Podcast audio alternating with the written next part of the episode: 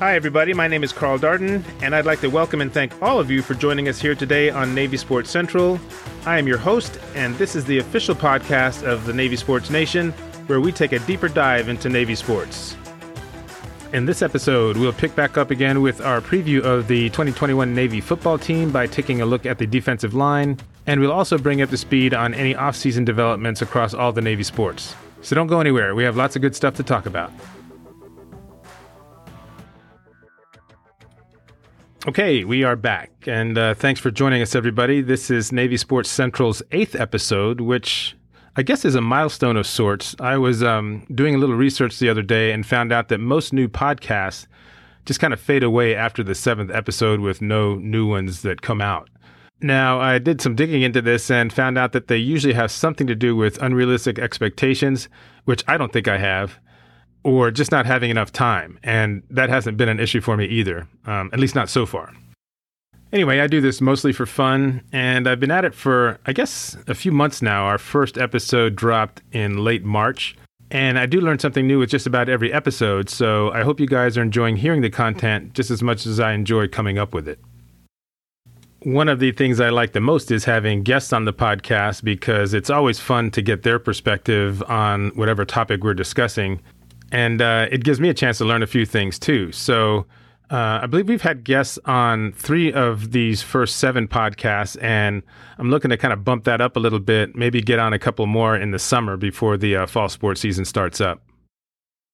So, again, this is our eighth of what I hope to be many more episodes. And as always, I appreciate your support and ask that you continue to spread the word about the podcast to all the Navy fans out there. So, uh, thanks very much for that. Now, this being the summer, there isn't much in the way of a sports update, but there is one team that stays pretty busy, and that's the uh, Navy Offshore Sailing Team.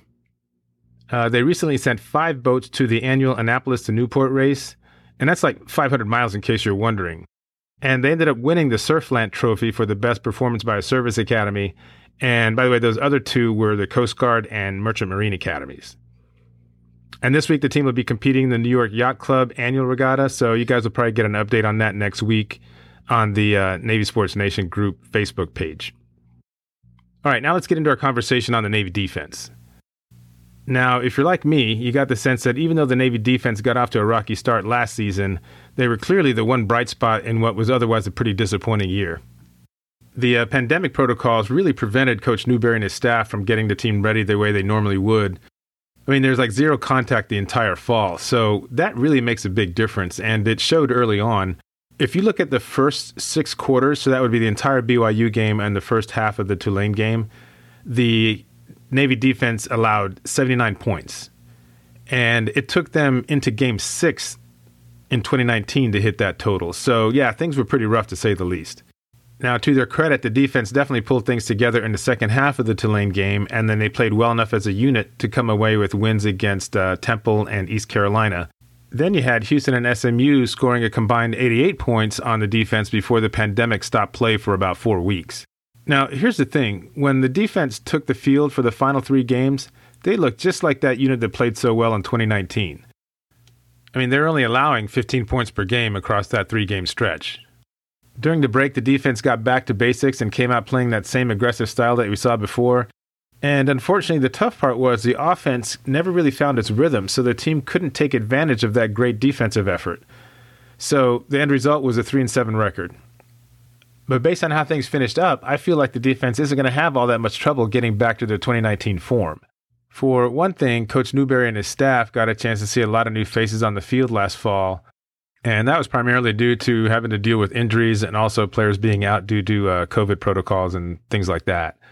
But uh, the second reason is because the defense got a chance to get in a full spring practice session. And this allowed the coaching staff to teach the defense at full speed with full contact. I mean, there's simply no substitute for those two elements when it comes to preparing a team to play. And after listening to some of the post spring practice interviews with the defensive coaches, they really liked what they saw. So today we're going to focus on the defensive line because for Coach Newberry's system to be the most effective, everything's got to be clicking up front. It all comes down to controlling the point of attack and getting the offense back on their heels. And uh, we'll pretty much do the same thing we did when we uh, reviewed the offense last month. Uh, we'll take a look at the first couple of players on the depth chart, And what you're going to hear in the way of player assessments are things that Coach Newberry shared on the uh, interview that he had with the uh, local media just right after spring practice was over. And then I'll go ahead and throw in my two cents based on what I've seen from uh, the player, whether it's on film from a game last year or if they're a younger player, probably from their senior year in high school. So we're going to go ahead and start with the uh, defensive end position. The uh, top player in the depth chart is Jacob Busick. He is a 6'4, 250 pound sophomore from Westminster, Maryland. And one thing Coach Newberry said is that every spring there's usually four or five players that kind of surprise him, and he named Busick as one of those guys. Busick has decent size and he's very athletic. Um, I saw some high school film on him, and he was absolutely running over opposing offensive linemen. Now, I don't know how much of that he's going to be doing at the college level, but still, it was something to watch. And and this one play, I mean, he completely just flattened this guy. And when I saw it, I immediately thought of that movie, The Naked Gun. I don't know how many of you guys saw that, but uh, towards the end of this movie, this bad guy played by Ricardo Montalban, who's the Fantasy Island guy, he takes a header off the top of the LA Coliseum and lands on the street. And uh, and right after that, he gets flattened by a steamroller, followed by the USC marching band trampling over the top of him. So that's what this guy looked like when Busick rolled over him. I mean, he looked like he had to be picked up with a spatula. It, it was pretty, it was pretty impressive. Now, uh, the, the thing to remember here is that Busick didn't play a single snap last season, and he ended up winding up first on the depth chart, so he's definitely doing something right. As I was watching the film on him from high school, and no, no doubt he's gotten better at all of these things, but I picked up three things that really stood out to me, and we'll start with the first one. Um, he gets upfield really well. He's deceptively quick, and if you can't roll right over the guy, he uses his footwork and good technique to get around him. Uh, the second thing I noticed is he fights off blocks really well and he can come back and make a play. So this is really, really important for a defense when it comes to controlling the point of attack. There are a number of times when I saw Busick blocked at the line, but he kept his eyes on the play, shed the block, and made the tackle for either a loss or he at least kept the yards being gained to a minimum. And the third thing is he's a sure tackler who can really get into the legs of a ball carrier and bring him down. Uh, early last season, the mids have some difficulty getting guys on the ground. Now, that did change as the season went on, and they did a much better job. So I'm guessing that Busick wouldn't have been listed at number one on the depth chart if the coaches weren't 100% confident about his tackling ability. So uh, they are very excited about him, and they also like the guy backing him up, and his name is Max Meeuwsen.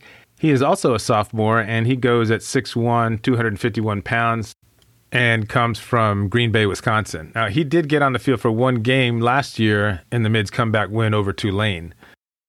Now, the one thing I saw from Meeuwsen's high school game film that stood out to me was that when the action is going away from him, he is really good at getting across the field to make a play. And this is another key element when it comes to controlling the line of scrimmage in Coach Newberry's defensive scheme. Uh, just because things may be happening away from you, it doesn't mean you can't be a factor. And on one of the plays that I saw from Meeuwsen's senior year, he came from all the way across the field from his defensive end position and tackled the ball carrier from behind. And I believe he threw him for a loss on that play because uh, he didn't quite get to the line of scrimmage. It was basically just an, an end run, you know, a sweep type play. And then on another play, he was tracking down the quarterback who was rolling out the throw and disrupted his rhythm just enough to force an interception. So based on what I've heard from Coach Newberry, it sounds like he's pretty comfortable with what he's got at the defensive end position with both Jacob Busick and Max Meeuwsen, and expect both of those guys to be on the field quite a bit this season. Okay, we're going to take a short break, and when we return, we're going to go ahead and pick back up with the uh, defensive tackle position.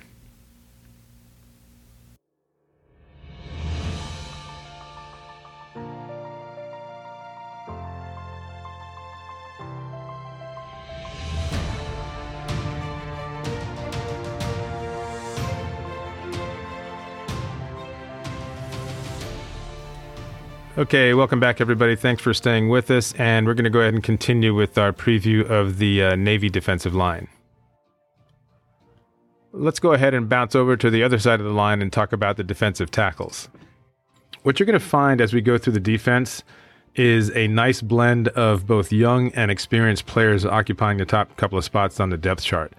And it's what Coach Newberry likes to call quality depth. So well, we got a couple of sophomores holding down the one and two spots at defensive end. the defensive tackle position has two seniors that'll be uh, taking care of things. Uh, the first is Jarius Warren. He came out number one, and DeAndre Williams is right behind him. Uh, Warren first showed up on my radar screen when he was a sophomore. He started 10 out of the 13 games in 2019 and had 44 total tackles, including three and a half for a loss. He also had a couple of sacks to go along with that. And the one thing I remember specifically is that against Army, he had a career high 11 tackles. And he also forced a fumble and a recovery, which, if you guys remember, led to Malcolm Perry's last touchdown, and it gave him a chance to get over 300 yards for the uh, for the game. Uh, last season, Warren continued to play really, really well. He finished with 33 total tackles, and again, 14 of those came against Army. So he tends to do really, really well when he's going up against the Black Knights. Um, he also had three tackles for a loss last year, one sack, and a forced fumble. So Jarius Warren brings a lot of experience to the position. He's played a ton of snaps, and his playmaking ability was one of the reasons for the big turnaround in the defense over the last three games of last year. Now, when Warren comes out for a breather, you'll be seeing DeAndre Williams in at defensive tackle. He goes uh, six feet, 274 pounds, and he also got a lot of time on the field last year and playing in nine of the 10 games. In fact, he was one of the reasons the defense pitched a shutout against Tulane in the second half, allowing the Mids to make that big comeback win. Williams also saw a lot of playing time in 2019, so between him and Warren, the defensive tackle position looks pretty solid. Um, like the defensive ends, both of these guys will see a lot of playing time just because of the nature of the position. You're going to have to be rolling people in and out of there just to keep them fresh. So it's nice to have that kind of experience on the right side of the line. All right, uh, we've got the nose guard left now. So last year, the mids did have some challenges at this position, but things got quite a bit better when uh, Donald Berniard Jr., who was a freshman, moved into the starting role with about six games left in the season. He finished the year with nine tackles, including one for a loss in those games. And that may not seem like a high number, but remember that a nose guard's role is completely different from some of the other positions. He's there to completely disrupt the other team's interior running game. So if he's able to shed his block, get in a gap, and make the ball carrier go in a different direction, that can allow the pursuit to catch up and stop the offense from gaining some pretty big yards or even to making a tackle for a loss. The mids have a history of producing some pretty terrific nose guards in recent years. Uh, just going back to 2016, we had Bernie Sarra, and he was probably one of the finest that ever played that position. And just a couple of years ago, the mids had Jackson Pittman, who was such a dominant force in that 31 7 win over Army. So this fall, Berniard, who is also known as Biscuit, came out of spring practices listed at number one. And uh, by the way, there is a story behind his nickname, but Coach Newberry couldn't recall it when uh, he was asked at the uh, press conference. Uh, it'll probably come out later, but Coach did make a point of saying that Berniard prefers to be called Biscuit, so uh, so we're all good there. This is another guy that Coach Newberry is very excited about. I mean, he, Berniard put on 15 pounds before spring practices started, and he hasn't missed a step. So that would put him a little over 280. And he's got an even better understanding of the defense now, and he knows what his responsibilities are. So that combined with his uh, excellent athleticism earned him that top spot. The guy who'll be backing up Berniard at nose guard is a six foot, 300 pound junior from Fort Collins, Colorado, and his name is Alifacio Cepeda. Um, he saw a good amount of playing time last year, getting into seven games and starting one of them. And the interesting thing about Cepeda is he does have football in his blood. His dad, Blaine, uh, played in the NFL for about four years in the early 2000s.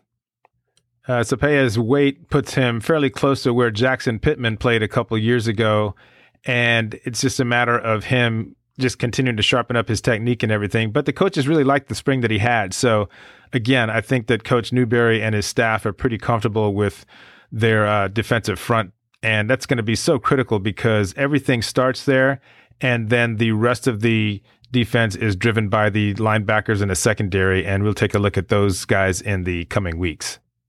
So that gives us a pretty good look at the Navy defensive line going into the fall. Um, there may still be some changes on the depth chart between now and when the mids take the field against Marshall. But if it's just a question of the number one and two guys swapping positions, they're both going to see a good number of snaps during the year. So that doesn't really make too much of a difference. Now, uh, my biggest takeaway from watching Coach Newberry answer the media's questions is a kind of vibe that says he's really fired up about the guys he's got on the defensive side of the ball. Uh, the six players on the defensive line are just part of the story. And what I'm talking about will become a little bit more clear when we discuss the linebackers and the secondary in the next few episodes, as I'd mentioned before. So we're going to go ahead and take a quick break. And when we come back, we'll get to our question of the day from a couple episodes ago when we were talking about the Navy fullbacks, slot backs, and the wide receivers. Stay with us.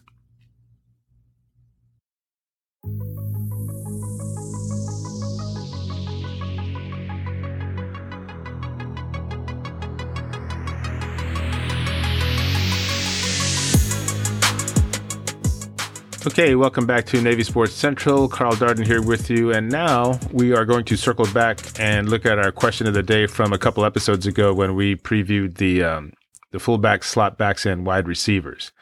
And if you recall, the question was in which group do you expect to see the biggest improvement in terms of uh, production? So uh, let's take a look at how many yards each group gained collectively first, and then we'll kind of figure this out. Uh, the fullbacks were by far the most productive of the three. They put up uh, 1,003 rushing yards in 2020 and also 103 receiving yards. So altogether, that was 1,106 yards. The uh, slotbacks came in with 324 rushing yards and 295 receiving for a total of 619. And the wide receivers caught 569 yards worth of passes while running for 14, which gave them um, 583 yards. So based on the numbers, I'm guessing that it's going to come down to either the slot backs or the wide receivers. Now, that's not a slide on the fullbacks. I mean, they did put up over 1,100 yards in 2020, and they also came up with 1,435 yards in 2019. And by the way, all but 105 of those were on the ground. I think the fullbacks will improve on their 2020 numbers, and they may even go past the 1,435 they picked up a couple seasons ago. But whether you look at this as an improvement of around 300 yards or an increase between 25 and 30 percent, um, I actually think there's a little bit more upside potential for both these slot backs and wide receivers, and you'll see what I'm talking about in a second here. So in 2019, the slot backs produced uh, 1,480 yard rushing and receiving yards, and that was more than twice as many as they put up last season. Um, I'm not saying that they're going to reach that number again, but I definitely think they'll crack 1,000 total yards, which would mean an increase of about 381. I just believe the quarterbacks are going to do a great job making the right reads to get the ball into their hands. Now, as far as the wide receivers go, their production, I think, is probably going to depend on who winds up being the starting quarterback. If it's uh, Xavier Arline, their numbers may improve a little, assuming he sharpened up his passing skills. But I don't know that it'd be a significant increase over the 569 yards they picked up last year, because as we know, Coach Jasper tends to call games based on the quarterback's strengths, and we all know that Arline's strength is running the ball.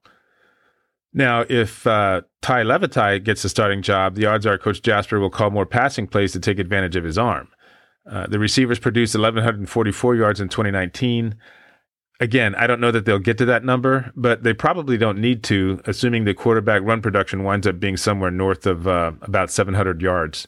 I'd like to see the receivers get close to a thousand yards because that means we'd be seeing Michael Cooper and Mark Walker with their hands on the ball a lot more often, and that's always a good thing.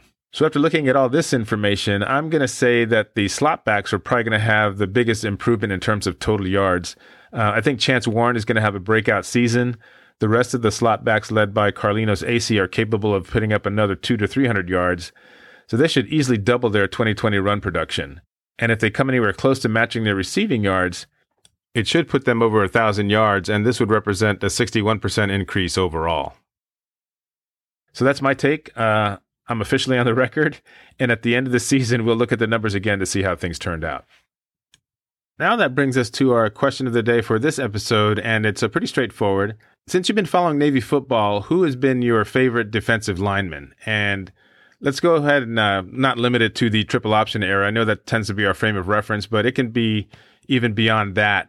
Uh, I'm just kind of curious to get your guys' take. I have one in mind, and I'll share that with you on our next episode. Okay, we're going to jump away for a quick break, and when we come back, I'll get you guys caught up on what's been going on with some of our athletes during the first part of the summer.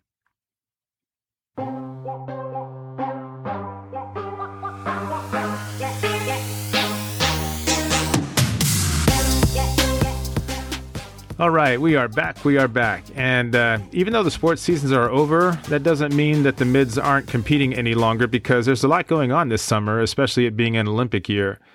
And just a couple days ago, the U.S. under 23 men's and women's national rowing teams announced their athletes will be representing the United States at the World Championships, which will take place in the Czech Republic from July 7th through the 11th. Uh, the selection camps lasted for about a month, and when all was said and done, we had three mids that made the under 23 national team. Uh, the first is Alexandria Valenci Martinson. Uh, she just graduated a month ago, and she'll be part of two crews, actually uh, the women's eights with the coxswain and the fours without. For the men, Griffin Dunn and Will Gabe, who are both in the class of 2022, also made the team. Uh, Dunn will be part of the men's eights boat with the coxswain, and he'll row from the sixth seat, while Gabe will be in the second seat and the men's fours with coxswain. Both Valenci Martinson and Dunn have international experience. Uh, they were part of the mixed crew that won the King's Cup at the Henley Royal Regatta a couple years ago in England. Now, for those of you who don't know, the Under 23 World Championships is a premier rowing event, and the U.S. typically does pretty well. Two years ago, they won seven medals, including a silver in the men's eights. And Andrew Knoll, who was in the class of 2019, was part of that crew. So, good luck to Alexandria Valenci Martinson, Griffin Dunn, and Will Gabe, as well as the rest of the U.S. national team as they compete against the best in the world in the um, Under 23 World Rowing Championships coming up in the uh, Czech Republic. I don't know if that event is going to be televised, but uh, I'm sure it'll be streaming someplace on the internet, so I'm going to see if I can find it. All right, that's going to do it for this edition of Navy Sports Central. Thanks to all of you for joining us. Now, if you like what you've heard, be sure to follow us wherever you get your podcasts, and don't forget to spread the word to all the other Navy fans out there. Remember that you can respond to our question of the day by calling in to 623 282 4896. Again, that's 623 282 4896. And I'll also post the question on our group Facebook page. And just a quick reminder the views expressed on Navy Sports Central are my own and do not reflect those of the U.S. Naval Academy or Navy Athletics. And by the way, the music used on the Navy Sports Central podcast comes to you courtesy of Audio Jungle.